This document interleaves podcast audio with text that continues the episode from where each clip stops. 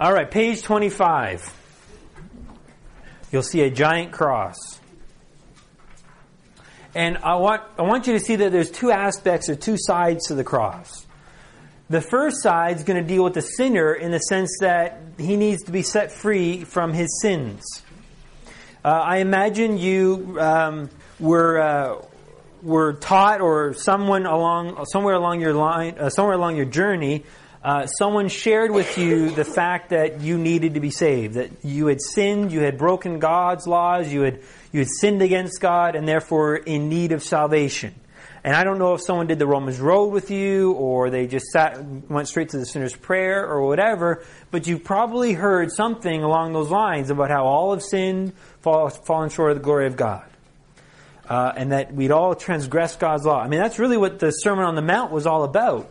It was God's way of expressing to you and I, to exposing to everybody the, the impossibility of measuring up and following God's law. The Sermon on the Mount was never meant to be a way to live. It was strictly meant to show us how impossible it is to live up to those demands. Because he said, you, you haven't murdered anybody. That's what you've heard. Thou shalt not murder. But I say unto you, don't even hate anybody. So, how many people in this room now are guilty of that? So we fail. So we don't even go on, but he does. He says, You've heard it said, Thou shalt not commit adultery. He might be thinking, Well, I haven't done that yet. But he goes and says, If you've even lusted after somebody else, you're guilty of adultery. I won't ask. But that's, I mean, we break the law left, right, and center. That's, that's what the standard was, was to show to us the impossibility of ever measuring up to that kind of a system. And so I need now to be set free and saved from my sins. And so what happens is when I recognize that my behavior is the problem, then I'm going to pray something like a sinner's prayer. And what it does, what that sinner's prayer looks like essentially, is agreeing with God that A, I've sinned, and B, I can't fix the problem. There's nothing I can do to reverse it. There's nothing I can do to fix it. I can't turn back the clock. And so I can't save myself. Therefore, I need a Savior. I need to be saved. I can't save myself. And so, what does God do is He died for you and I. So, on that page 25, two or three lines below the crossbeam, on the left hand side, you'll see the truth that Christ died for you. Do you see that? Is that an important truth?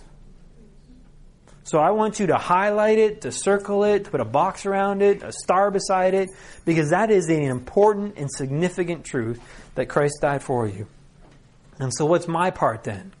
Well, my part then is to trust in and receive. The trust that that death was enough, and that He died for me, and that that is now giving to me the gift. And that's what I do. I trust in that and I receive it as a gift.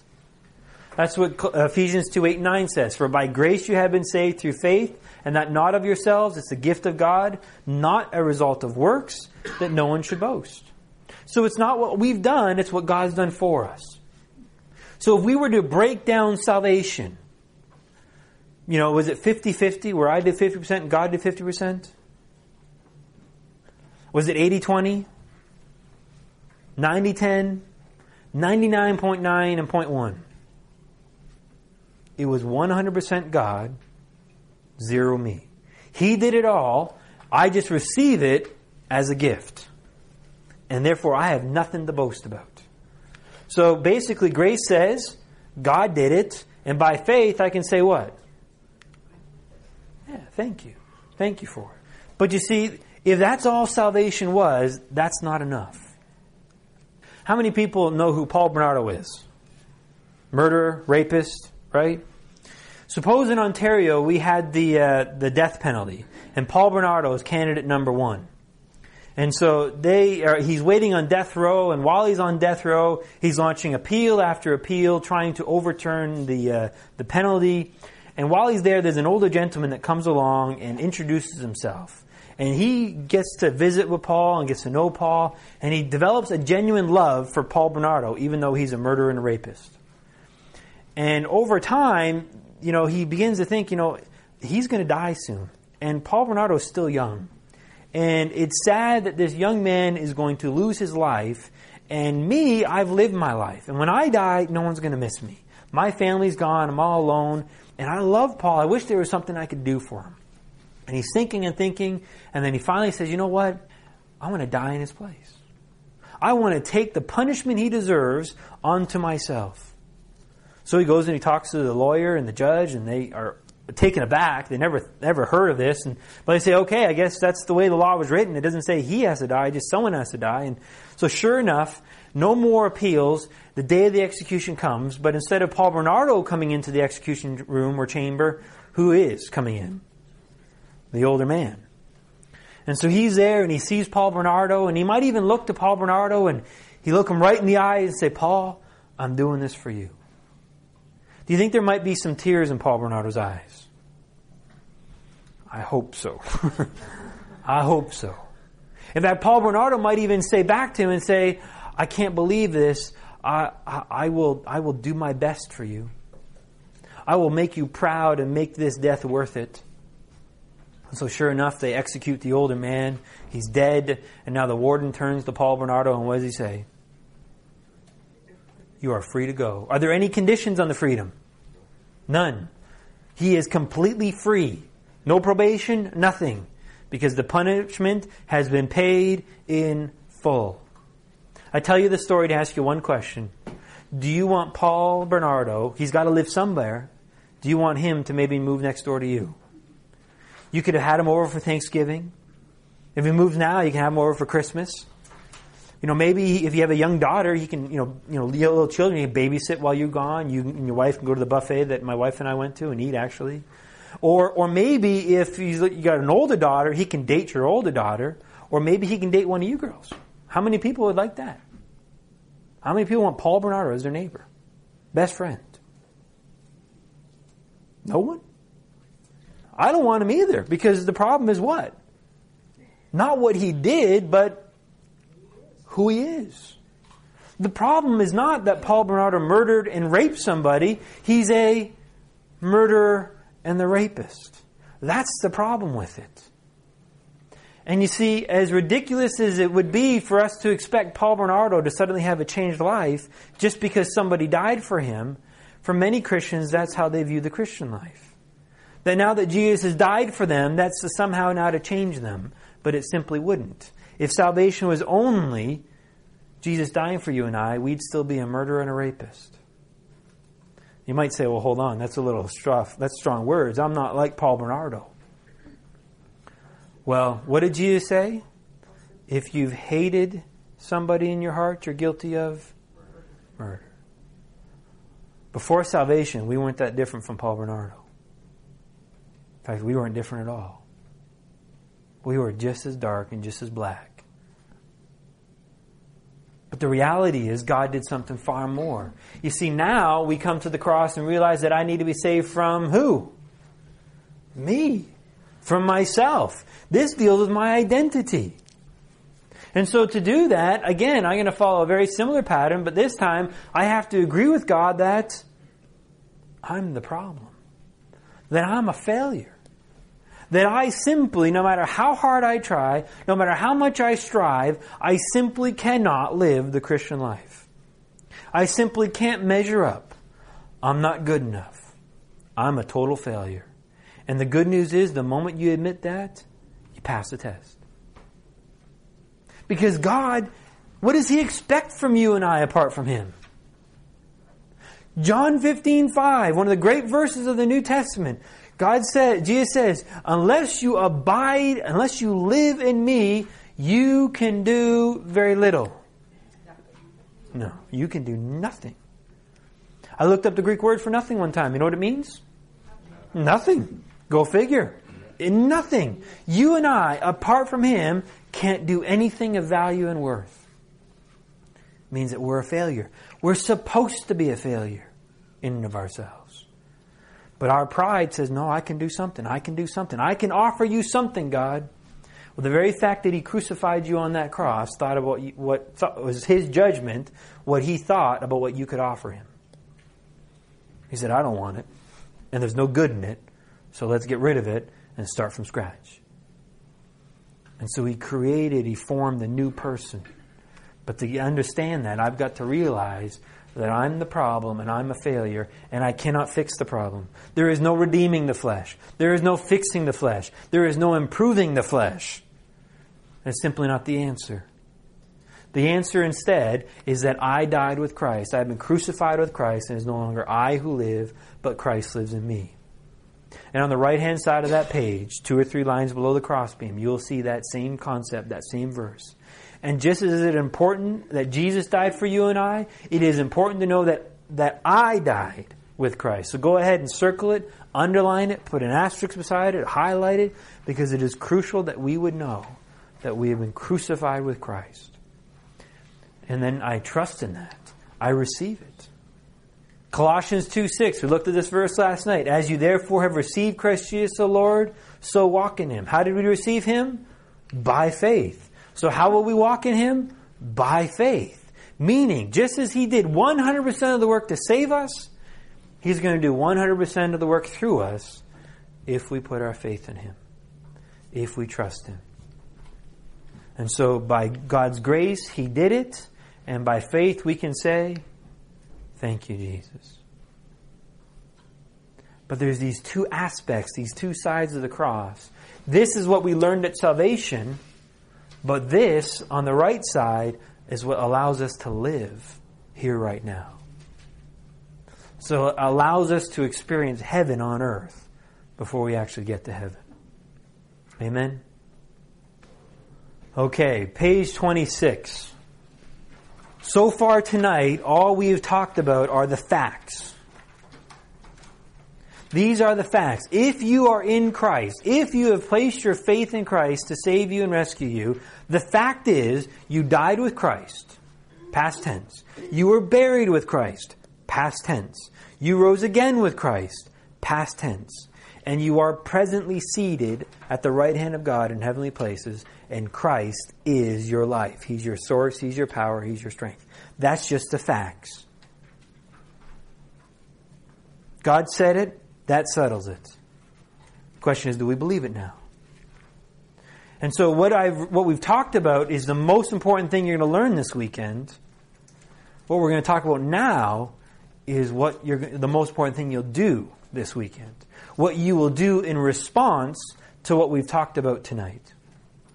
And so let's take a look at the journey to the cross. We're going to look at three reasons why Christians don't experience the abundant life.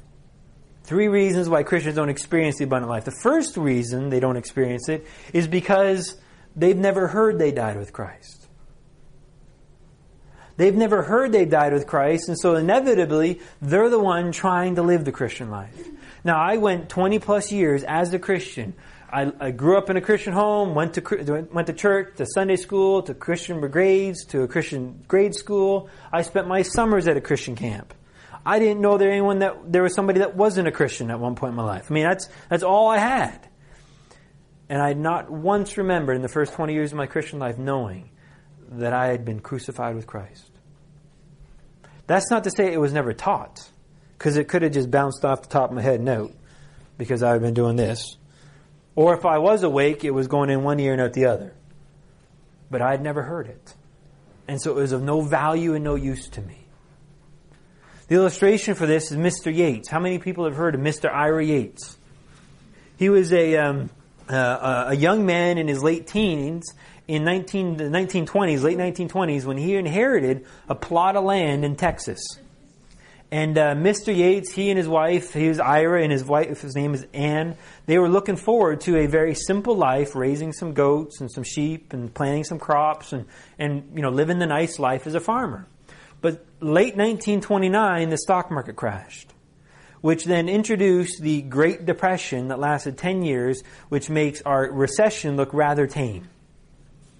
And the result was Mr. Yates and his wife were now living off food stamps. They were begging and struggling, barely getting by because nobody wanted, you know, could afford their food and nobody could pay them. And so they just, they were struggling. And they never really recovered from it. So even though the, the Great Depression lifted, they never really recovered. And so for the next 30, 40, 50 years, he continued to live like a beggar, continued to live like a hermit. Until one day he gets a knock on his door from a wildcat oil prospector You know what a wildcat oil prospector is? is someone that uses a very fancy instrument to find oil. It's a dart and a map. He throws a dart, and that's where he digs. Very fancy, very fancy. Um, he has no idea. He's just hoping. So he knocks on Mr. Yates' door, and Mr. Yates shows up looking a bit like Grizzly Adams. He's now 60, 70 years old, and he says, uh, Can I dig to see if there's oil here? And Mr. Yates says, Go ahead. I'm not using the land. Might as well somebody use it. So he goes and he digs, and guess what he discovers? Oil. Not one, not just the largest, one of the largest uh, oil deposits in Texas, but in all the world. And he's just overjoyed. He's so happy, so thrilled. He comes to Mr. Yates and gets him to sign a contract where for every barrel of oil they take off the land, he will get paid for it. Well, it doesn't take long before the checks start rolling in. So when did Mr. Yates become a millionaire? The moment he inherited that land in the 1920s, he inherited everything in the land. All that oil so for 40, 50, 60, 70 years, however long he had it, he was a millionaire. That was his actual reality. But how he lived was like a pauper because he didn't know about the land. Well, this, you know, they were so thrilled about this oil, they renamed the town after him and his wife, and they called it Iraan, Texas. I'm thinking they're regretting that name now, but, uh, but that's what they called it. But because nobody told him about the oil, he couldn't take advantage of it. And so he lived like a beggar, he lived like a pauper. And if you and I don't know that we died with Christ, we can't take advantage of that truth, and inevitably we're going to be trying to do something to crucify, to get rid of their old self, the old man, because the devil's going to come around and say to us, he's still alive. Look, look at this, look at that, he's still around. You better do something. And you're going to run around shadowboxing with yourself and wondering why you're so tired and not winning. The reality is, it's over. The old you is dead and gone. Now, number two, the second reason why Christians don't experience the abundant life, why they don't experience Christ living in them on a consistent basis, is they've heard they've died with Christ, but they've never believed it. They've never entered in by faith. It's too spectacular. It's too hard to understand. They don't, they don't feel dead. They don't look dead in their behavior. And so therefore they don't believe it. And simply because they don't understand it, it can't be real. But the reality is, it's true. The question is, do you believe it? See, an illustration for this is really God's people in the wilderness. God's, uh, God's children, He said, I'm going to rescue from Egypt the land of bondage where you are slaves, to take you into Canaan, the land of many ites. That's what he says in Exodus 3 8. And so that was the desire. Now, Canaan is not a picture of heaven. Our hymnology, you know what hymnology is? The theology we've learned from our hymns. That's taught us that Canaan is heaven. Oh, when we cross Jordan's River, and oh, what a day it will be. No, that's not Canaan. That's not heaven. Canaan is a picture of the abundant life for you and I today. Why do I say that? Think about when, when Israelites, when they finally crossed over into Canaan, who was there? The ites. When you and I get to heaven, are there going to be unbelievers and sinners there? No. They had to fight for Canaan. Will you and I have to fight for heaven? No. They sinned in Canaan. Will we sin in heaven? They lost Canaan. Will we lose heaven? No. Canaan is not a picture of heaven. Canaan is a picture of the abundant life that Jesus came to give us today, right now. And so that was God's desire to take Israel into Canaan. And after a few months, they cross the wilderness and they come up to the Jordan River when it's a little babbling brook and it's time to enter, but Moses sends some spies and it's time to cross. And the spies go in and they come back with the report. And Joshua and Caleb say, Let's go. It's ours for the taking. Let's go. Let's take it. Let's enjoy it. Yeah, they're giants. There's big people there, but the food is great. But God has given us the land. You see, they knew, they knew that Canaan belonged to them because God promised it. They put their faith in who? And it didn't matter how big the giants were, how many of the giants there were. It was that God said it, therefore that settles it. And so they were ready to go. But the other 10 yokels, what do they say? Oh, we don't stand a chance. If you read Numbers 13, 30 to 33, you'll read where they, the report is, there's Nephilim, they're giants, they devour their people. We are but grasshoppers in their eyes, and we don't stand a chance. So they put out a bad report to the people. And so 2.5 million Jews picked up stones and were ready to kill Joshua and Caleb, except Moses got in the way. And they refused to believe God. See, they looked at the problem and said, We don't stand a chance. And so they didn't want to go. But Joshua and Caleb saw the same problem, but they saw God and said, Let's go. So Joshua and Caleb believed, everybody else didn't. And so God swore by his wrath, he said, that they will never enter into my rest. They will never enter into the abundant life. And so they spent the next 40 years wandering the wilderness. And you see, for you and I, if we don't receive the reality of our death with Christ, we will never enter into Canaan. I don't have time to explain to you, but one of the books we have on our shelves that we'd be happy to take your money for is uh, is Promised Land Living, and it, it details um, the the journey of the Israelites throughout the book of Joshua and how that parallels for you and I for the Christian life. And the crossing over of the Jordan River is really a picture of our death with Christ. They take 12 stones on the wilderness side, bury it into the water where it's dead and buried, and they take 12 new stones out of the Jordan River and put it on the Canaan side, representing the new life. And so the entryway into Canaan, their entryway across the Jordan, is really to receive by faith the fact that you and I died with Christ. But if we don't, if we don't believe it because we somehow judge God's word in our experience greater than God's word, then we will be destined to wander the wilderness. And so the position, provision, sorry, position is full provision, but the condition, the way we're living, is unbelief. Now, recognize this. Did God bless his children in the wilderness? Sure, he did. They had food dropped from heaven. They didn't have to grow it, they didn't have to kill it, it just showed up as much as they ever wanted. He had water coming from rocks for them. Their clothes never wore out, their shoes never wore out, and they had 40 years in the wilderness. They had cloud by day, fire by, fire by night to keep them warm. They were protected from all the raiders that came after them. God blessed them, make no mistake. But was he pleased with them? And sometimes do not mistake God's blessing for being where you, where you ought to be. Because sometimes God blesses you just because He loves you. But that's not necessarily where He wants you to be. He did not want the children of Israel to wander the wilderness, but He loved them and blessed them anyways. What He wanted them is for them to trust Him. What He wanted was for them to believe and depend upon Him. And that's what he's asking for you and I. It's not do you understand that you died with Christ? It's not do you understand the, all the details of it? The question is, will you believe it by faith? Will you enter in by faith?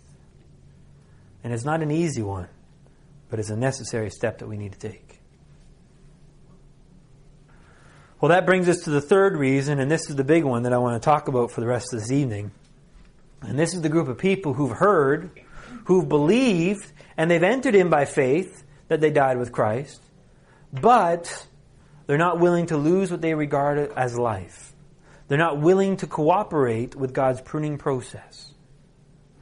You see, when we show up here on planet Earth, we develop all kinds of schemes and strategies to satisfy and get our needs met. Maybe it's through our talents and our job or our smarts or our skills. Maybe it's through other people, through relationships, but we become dependent on others and other places to find life. Then we get saved, but all that ways and strategies of living don't immediately drop off. In fact, we just often carry them into our Christian life and may even try to clean some of them up, but we just carry on the same pattern of living still looking to other people, relationships, friends, our career, our finances for security, worth, acceptance, significance. And God, in His love for you and I, says, I want to be that.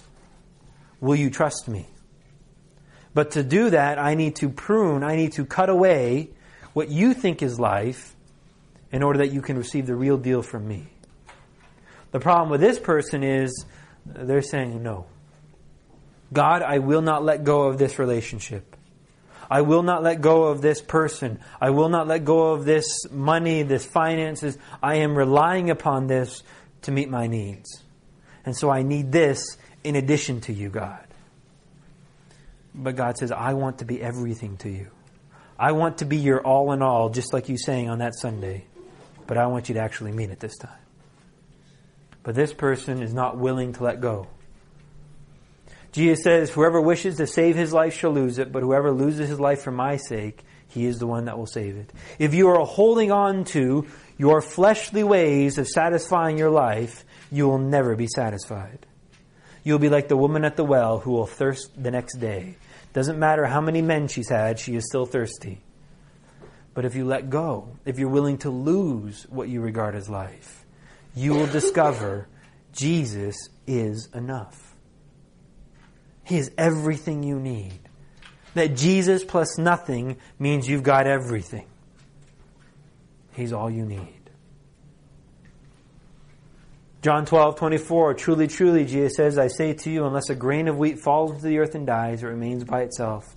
But if it dies, it bears much fruit. We call this the journey to the cross. Some have called it the way of the cross. Because what happens here is the work of the cross, what we talked about earlier tonight, about the fact that you died, were buried, was raised and seated in heavenly places, that's already taken place. That's the work of the cross. The way of the cross is now how God makes this real in our experience. Have you ever noticed that you can learn about something, but until you actually go through it, it's meaningless? Ladies, for those that have had children and gone through childbirth, did you ever read a book about it? Talk to women about it? Maybe even watch a video on it? And then what did you discover? They had no idea. they had no idea until you were there giving birth. There's something about that experience of it that's so crucial and so important. And so you and I, we need to go on our journey to the cross. We need to experience the cross in order to experience by reality the fact that Christ lives in us, that the old you has been crucified. And so what Jesus is saying here, this grain of wheat, you and I are that grain of wheat. If that grain of wheat just sits outside on a table somewhere, what will ever happen to it? Nothing. But if you take that grain of wheat and you bury it in the dirt, put some pressure on it from the soil, water it, or maybe the storms of life come, the heat from the sun comes out, and that outer shell begins to break apart and wear down, and then the life within begins to burst forth. Well, you and I are that grain of wheat. And our outer shell has been our flesh, this thing that we've been using to protect us. And so God buries you, puts some pressure on you, some storms of life, some heats to come upon you to weaken, to corrode your flesh, in order that the life of Christ within you burst forth and comes out. And if that happens, then you and I get to be fruity Christians. Isn't that exciting?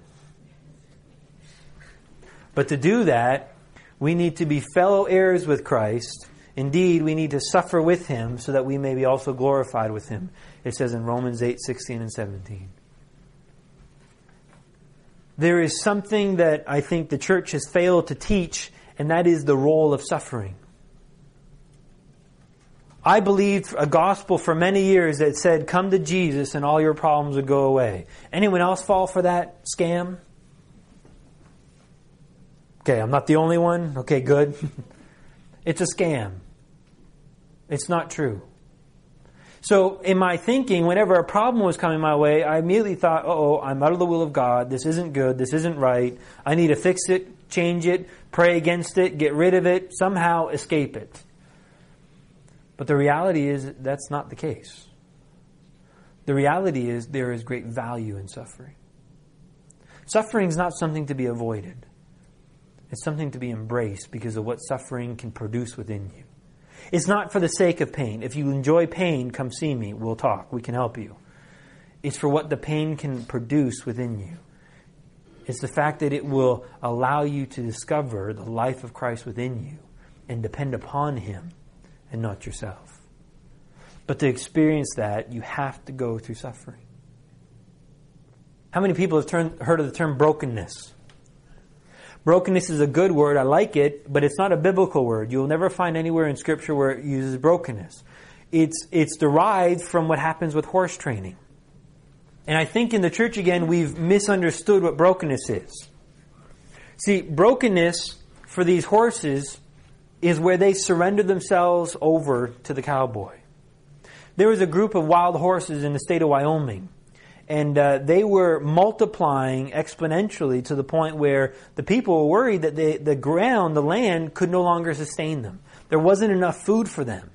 And they were worried about now all these horses dying of starvation, but not only them, but they were going to eat all the other animals that were dependent upon these, um, these plants, the deer and the antelope and so forth. And so what they decided to do was to go thin the herd, go and just shoot one third of the herd sort of thing. But you can imagine there's a certain group of people that wouldn't enjoy that. And so they protested it and they had to come up with plan B. So plan B was to still shoot the horses, but this time with tranquilizer, tranquilizer darts, and then auction them off to cowboys for a ridiculously low price on the condition that the cowboy would save them or would care for them and protect them and, and look after them. So imagine you're this horse. One day you're free. You do what you want, you eat what you want, you go where you want to go. You are your master of your own domain. Then suddenly somebody hits you with a sharp object, you black out and wake up in a prison cell called a stall. And you have a metal object, a bit, jammed in your mouth with a leather harness around you.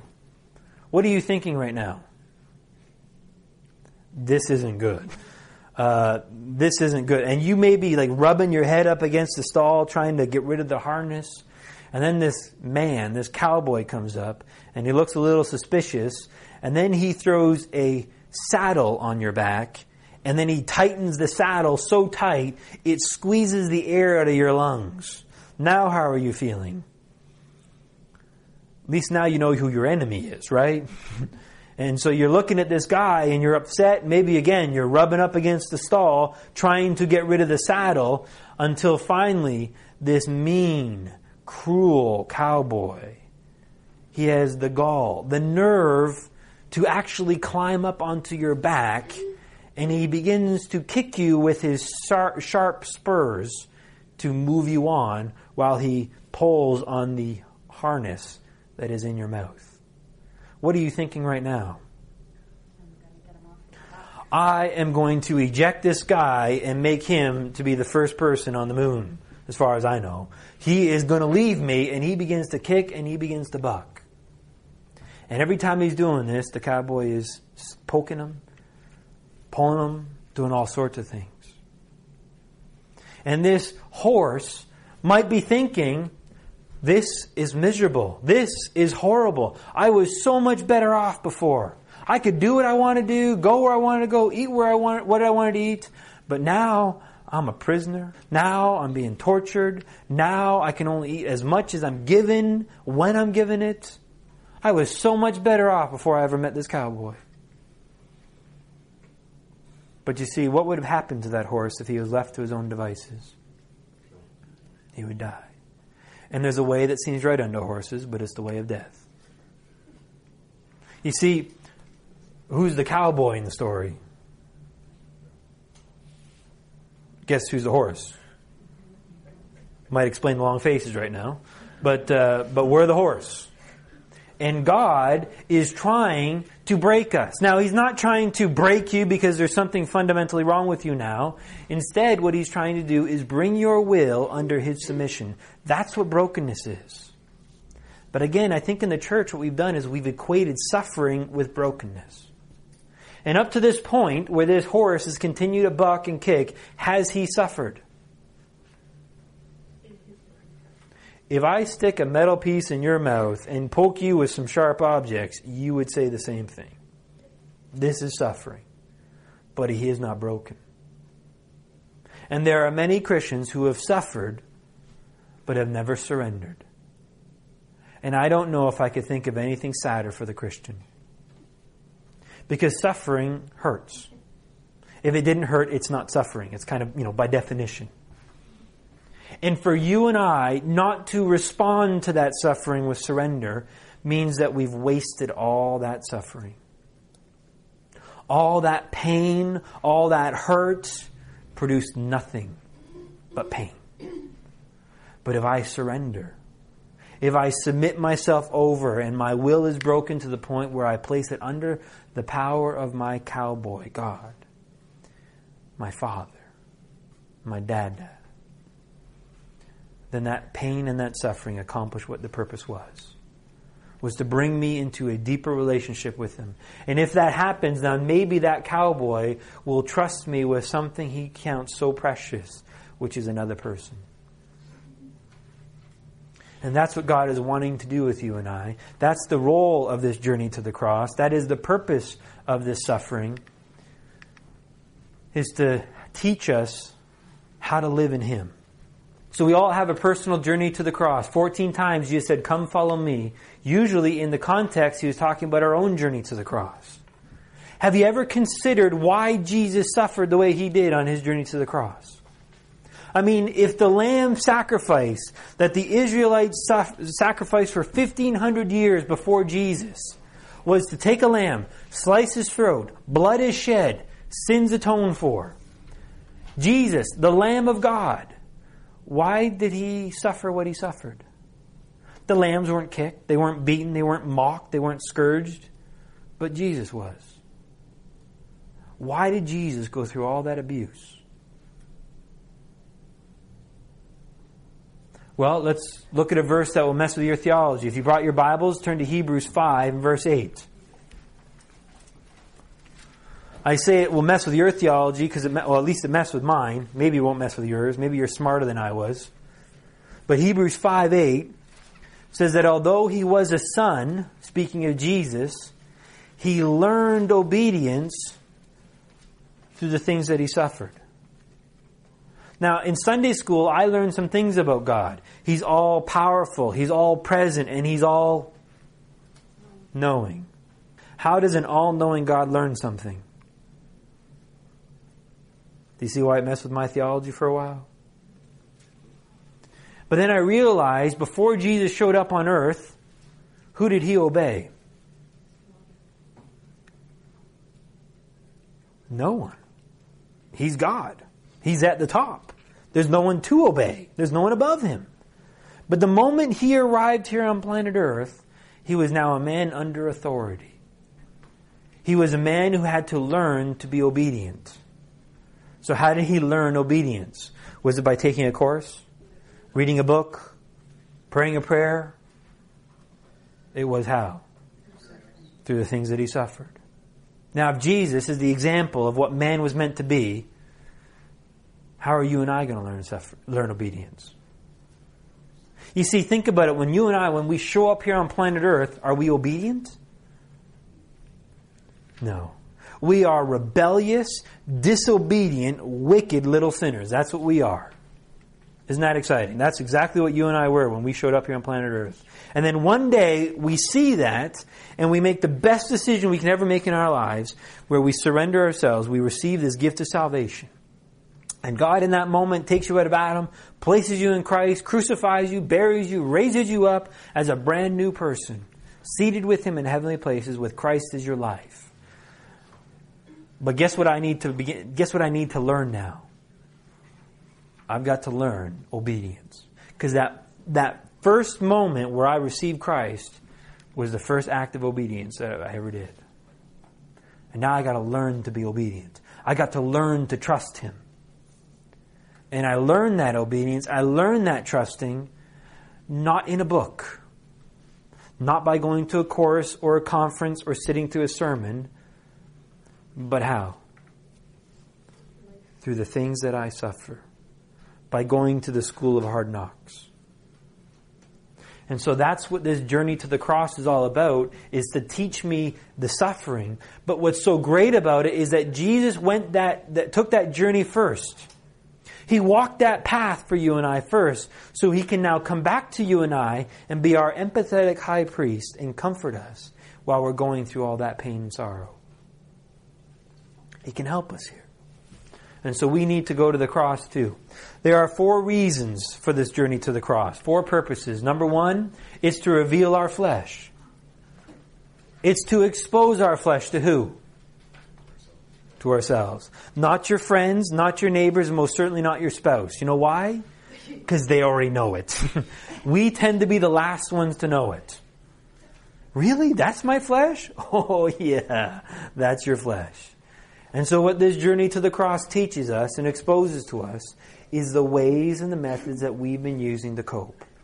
What we have been doing to try to get our needs met. The next thing it does is it begins to, to show us or bring us to the end of that self dependence. It's one thing to know what your flesh looks like, but it's another thing entirely to want to give up on it. And you see, we tend to want to give up on something when it stops working. When we finally realize that no matter how many times I use it, it's just not working. That's when we give up to it, give up on it. And so what suffering does is exposes the, the futility and the bankruptcy of the flesh and our ways of living. It's to set us free from our idols. All those people, relationships, money, whatever we've been looking to to provide life. Love, worth, acceptance, security, anything you've looked to other than God. It's to set you free from that idol. And then finally to reveal His life within us so we can be set free in reality. That I've learned that obedience, that I've learned that faith, that I've learned that trust, that it's no longer I who lives, but Christ who lives in me. That's the purpose of this journey to the cross. And there's no shortcuts. There's no long cuts. There's no way around it. This is the only way. Remember what Jesus said on the cross, before going to the cross in the Garden of Gethsemane Father, if there's another way, let this cup pass. But not my will, your will be done. Well, if Jesus learned obedience through the things that he suffered, what's going to happen for you and I? The same thing. So let's take a look at this this journey to the cross and the Word. Philippians 3, verses 10 and 11 begins with Paul's desire to know Him and the power of His resurrection. And this know is not an intellectual know. It's not to know about Jesus. The church knows a lot about Jesus. I mean, we live in a day and age where information about Christ is, is plentiful.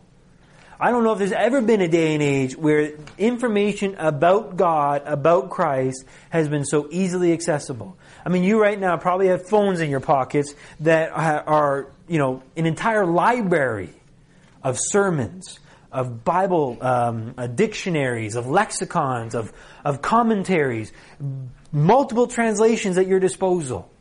You can go to all kinds of sermons and, and all kinds of churches and never even leave your home but that's not the knowing Paul's talking about.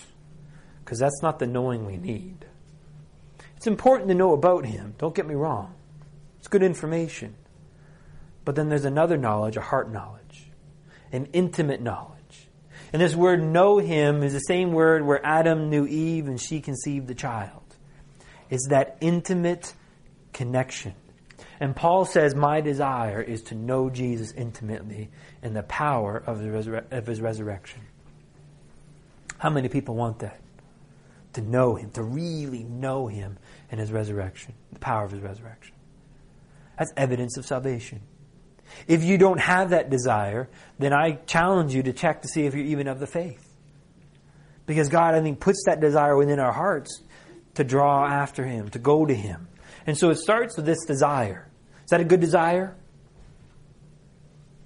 Well, the verse falls apart after that because it goes on to say, and I want a fellowship in the sharing in his sufferings.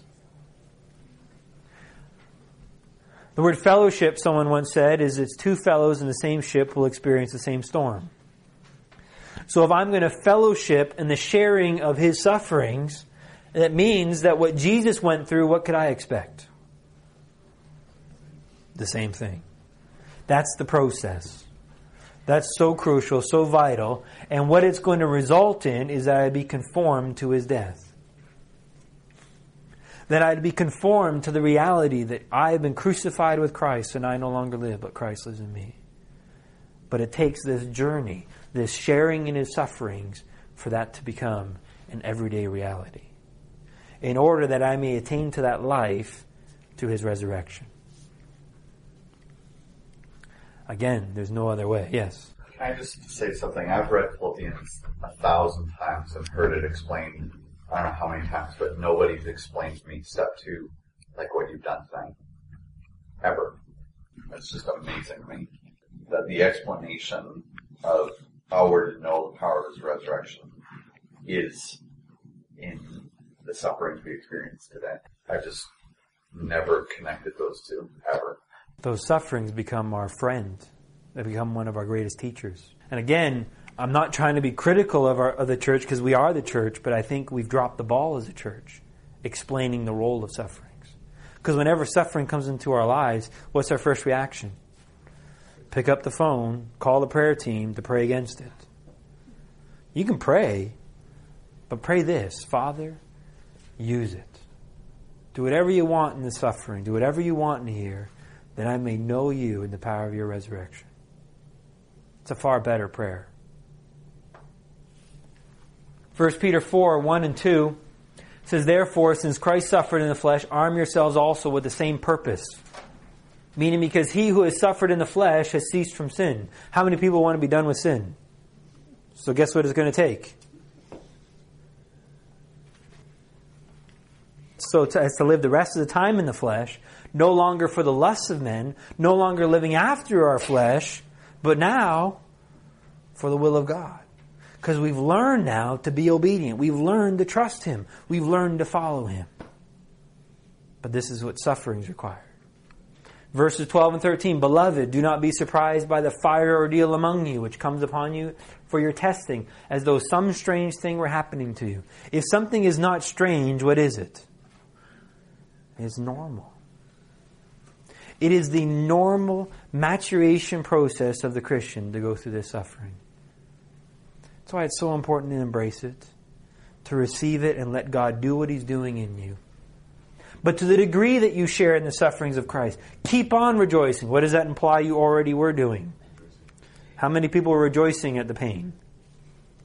Now, again, if you're rejoicing about the pain, not healthy, come see me, we'll set some time up and help you. Instead, we can rejoice knowing what the pain is going to do. We can rejoice knowing what the suffering is going to do. So we keep on rejoicing so that at the revelation of His glory, we may rejoice with great exaltation.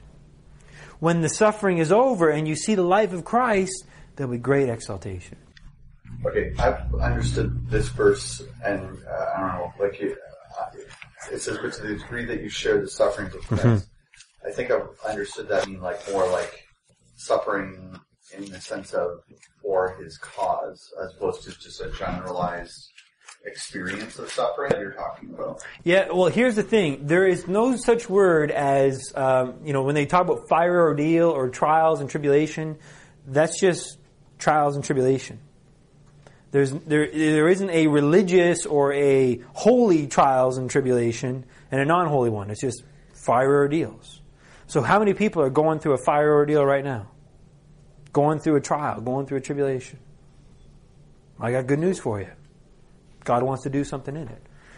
So he's not he's not talking about the persecution that they were facing. Well, I don't think so. I mean, he could. That's part of it. But again, you come back to Romans 8, 28 and 29 that we looked at earlier tonight, and God causes all things. He's not God causes only holy things not God causes all righteous acts of judgment or, or persecution, but God causes all things to work together for our good. What's our good? Verse 29 that we might be conformed into the image of God, that we would have the revelation of His glory, His life. So I don't think it's just religious persecution that He's talking about. It's any fire ordeal. A screaming child you know, an accident, anything is an opportunity for us to trust in Christ. So if you're going through a fire ordeal, you know what that means? You're going the right way. You're not going the wrong way, you're going the right way. So keep on going and keep on rejoicing in it. Psalm 23 4 Even though I walk through the valley of the shadow of death, I fear no evil, for thou art with me. Thy rod and thy staff do comfort me. I want you to know during this time there's nothing to fear. That's happened so often. We get so worried, so uptight over what we're going through. And the reality is there's nothing to fear because God says, I'm right here. I'm with you. I will carry you through this if necessary. But we're going to get through it together on the other side. And on the other side, you will know me better than you could ever possibly dream of. Will you trust me? Psalm 119, verse 67 Before I was afflicted, I went astray. Before I was broken, in essence, if we want to use that term, but before I surrendered to Him, I went astray. I went my own way, but now I keep your word. And so it brings about a lifestyle change, this journey to the cross. In verse 71, it was good for me that I was afflicted. It's good for me that I was suffering. Why? That I might learn thy statutes, that I might learn his ways discover the character and the nature of God. Verse 75 I know, O Lord, that thy judgments are righteous, and that in faithfulness thou hast afflicted me. It's a sign of God's faithfulness, it's a sign that God loves you. sounds a little weird, but think of it as a parent to a child. Do you ever discipline your kids?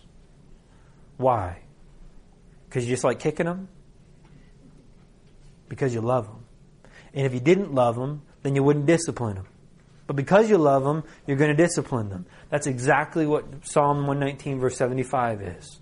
Same thing, Psalm, or Hebrews verse 12 verses 1 to 11 is all about that. The love of the Father who's willing to discipline because he loves. Sign of his faithfulness. Verse 92 of 119, Psalm 119. If thy law, your word, had not been my delight, then I would have perished in my affliction. You'll discover that it's not another person, in your not another not your friends, not your counselor, not your spouse, not your church that's going to be able to get you through this because God's not interested in you trusting in those things.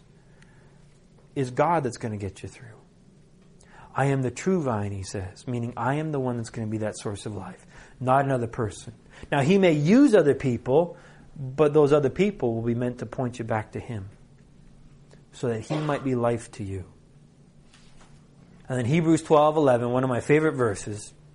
All suffering, all discipline, all sorrow, uh, for the moment, doesn't seem joyful but sorrowful. One of the great understatements. All pain hurts. Yeah, it hurts a lot. Yet, yet to those who have been trained by it, those who have learned obedience, afterwards it yields the peaceful fruit of righteousness. And so, what this journey to the cross, this time of suffering is doing, is is yielding. It's going to teach us to yield the life of Christ. So, it's so important. So, Philippians 2, 5 to 8. Remember this verses that we looked at earlier tonight. Have this attitude in yourself, which is also in Christ Jesus. Although he existed in the form of God, he did not regard equality with God a thing to be grasped, but he gave up his rights as God.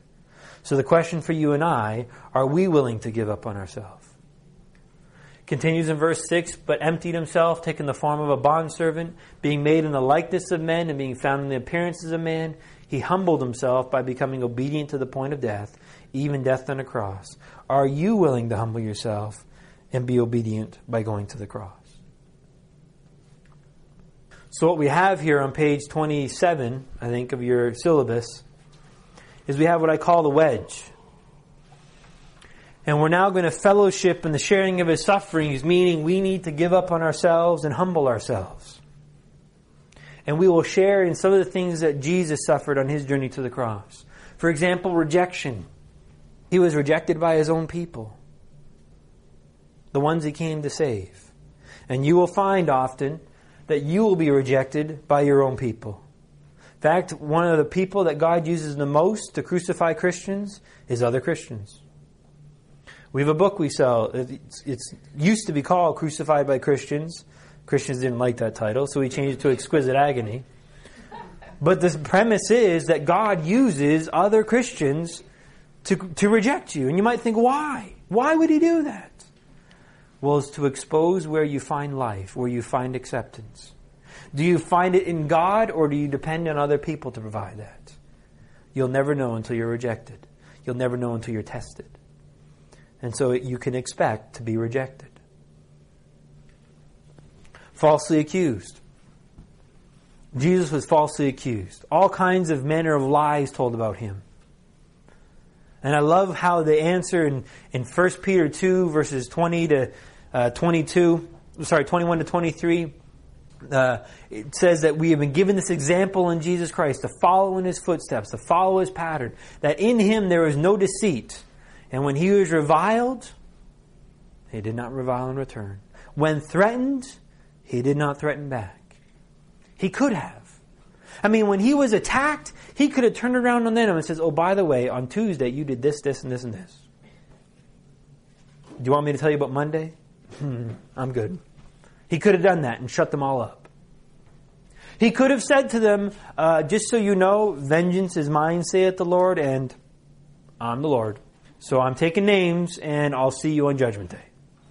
He could have said that, but he didn't threaten back.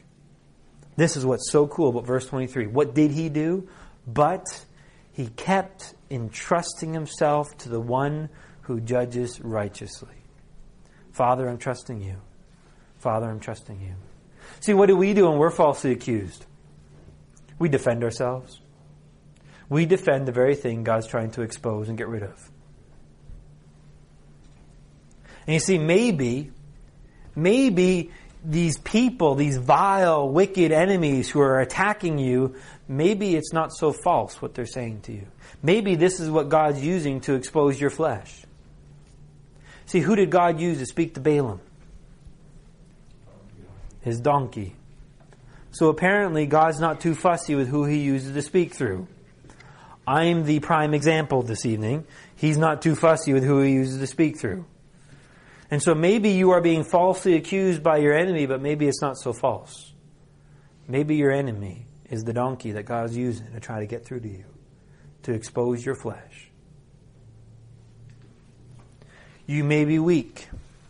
Just as Jesus couldn't carry his own cross and others had to come and carry the cross for him, you will probably experience weakness.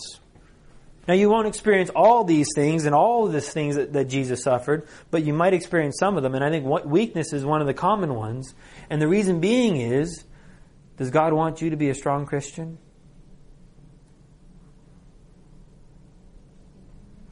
Remember Paul, 2 Corinthians 12? Lord, I got this thorn in the flesh. And I was thinking, if you got rid of it, I'd be such a better Christian for you. And when God didn't hear that prayer, he prayed it again. And when God still didn't hear it, he prayed it again. So God comes home, and on the answer machine, there's three messages from Paul. And then finally, God calls him back and he says, Paul, I, thought about it, and um, no. My grace is sufficient, for my power is made perfect in your weakness. Another lie. God does not want you to be a strong Christian. That's the truth. The reality is, God wants you to be a weak Christian because when you're weak, who do you trust in? You trust in Him. But as long as you're strong, who do you trust in? Yourself. And so God will use this journey to the cross to weaken you. So you no longer trust in yourself, but you trust in Him. And so Paul says, I will boast about my weaknesses. I will boast about trials and tribulations and persecutions and shortcomings and insults. I will boast about those things because when I'm weak, then I'm strong.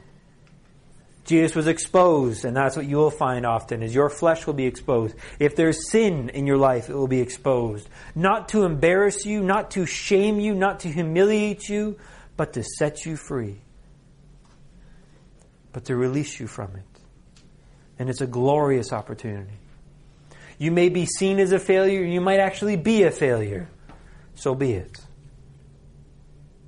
It's to help expose where do you find life? Do you find it in what you do, in your performance, in the fact that you've been a success? If that's the case, then you can watch to see that you will be a glorious failure. To discover that your righteousness, your value, your worth comes in Jesus Christ and Jesus Christ alone. And so your failure might be the back door to success. Abandoned. Who, who abandoned Jesus on the cross? My God, my God, why have you forsaken me? Now, the reality is, Jesus says, I will never leave you nor forsake you. I will be with you always, even to the end of the age. You know what that means? Means He will never leave you nor forsake you, and He will be with you to the end of the age. He's not going anywhere. That means, can you ever walk away from God? No, because then He would have left you. So if you go somewhere, He goes with you. If you go to the strip club, He's there. He's wondering why you're there, but He's there with you. He's never going to leave you nor forsake you. The problem is, what does our feeler say? I'm all alone. My prayers go up, they hit the ceiling, they come right back down. I'm all alone. And the question is, are we going to learn to walk by faith and not by our feelings? We're to release our rights, and if you turn to page 28 and 29, you'll see a long list of rights to surrender. Rights such as the right to be successful, the right to be happy, the right to be loved, the right to be acceptable, the right to be well thought of, the right to be healthy, the right to be secure, the right to be right. That was a tough one for me to give up. But Lord, I'm right. Who cares? Will you give up the right? Will you surrender? There's a long list of rights to give up. And we hold on to those rights so dearly, so tightly. And the question is who gave you the right? Who gave you that right that you hold on to? The reality is, we're to be like Jesus in this case, to have the same mindset and the same attitude, to give up our rights, to empty ourselves, to humble ourselves to let go. And then to forgive, just as Jesus did on the cross. Father, forgive them for they don't know what they're doing. I know what you're doing. You're setting me free.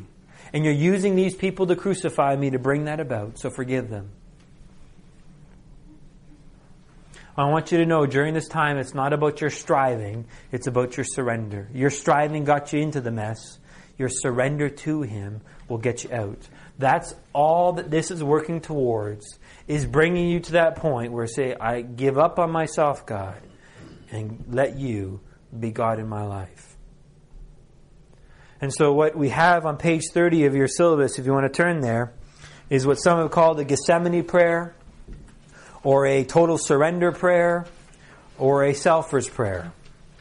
And what it is, is a prayer where we recognize the fact that we've been living out of our own self and we now want Jesus to live in us. And we're asking Father to do that work. And so I want to explain this prayer to you because it's not a simple, trite prayer. It's a dangerous prayer in the sense that a lot of stuff can happen. But it might be the second most valuable prayer you'll ever pray in your life behind salvation. It begins with Dear Abba. Literally, Dear Dada. That's how intimate relationship you have now with Father.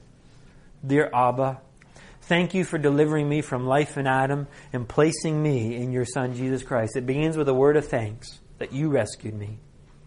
But now these next three paragraphs are chances are where people will choke on it, where they will struggle, uh, stumble and struggle to get through.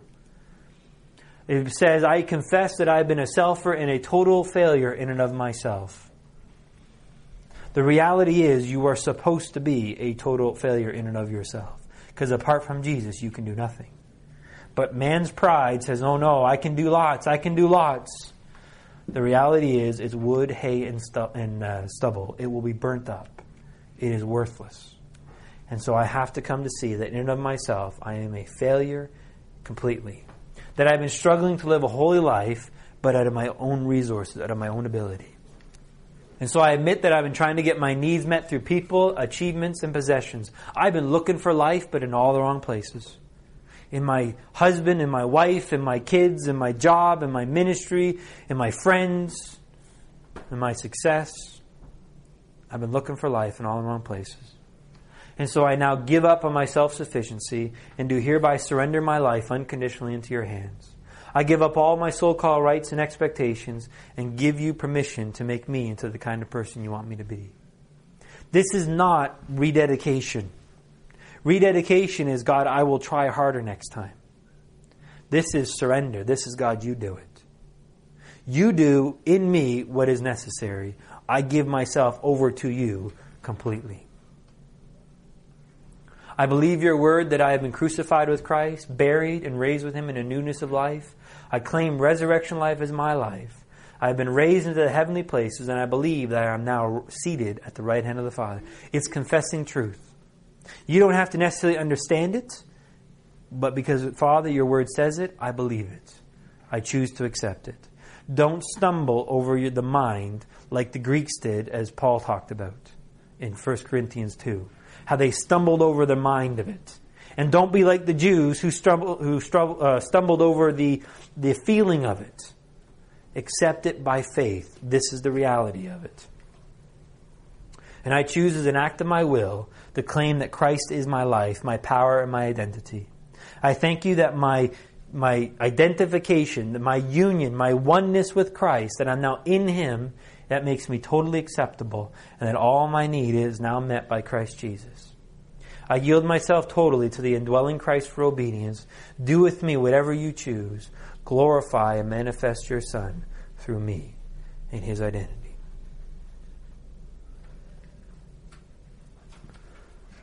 That is a dangerous prayer only because it's a prayer of letting go of what you have held on to to keep yourself safe.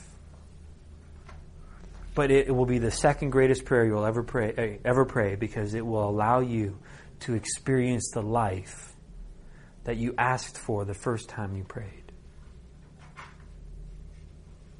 It will allow you to experience the reality that you have been crucified with Christ and you no longer live, but Christ now lives in you. The abundant life that He came to give us. I strongly recommend that you take that prayer home and don't wait till tomorrow. You can if you want, rest with God, but pray that prayer as soon as you can and let God be God. Let's pray. Heavenly Father, we have covered so much tonight. I, I, marvel at how fast that we've covered this material, Father, and I'm trusting that um, some of it stuck. That these people will have heard the wonderful glory of the truth of the cross, that they were set free. Set free from themselves, set free from the world, set free from the law, set free to know you set free to have you live within them, and that they no longer have to struggle through life, but can now trust you and rely upon you. And I pray, Father, that they will respond with the only way that they can now one of trust and surrender to let you live. So, Father, speak to us, work in our hearts, expose anything we're holding on to anything that's preventing the real life, your life, from bursting forth. In Jesus' name we pray. Amen. This message was recorded by Crossways to Life. It is the desire of Crossways to Life to know Jesus deeper and disciple Christians to experience life in Him through the message of the cross. For more information about our ministry, upcoming courses and events, or how to contact us, please visit our website at www.crosswaystolife.org.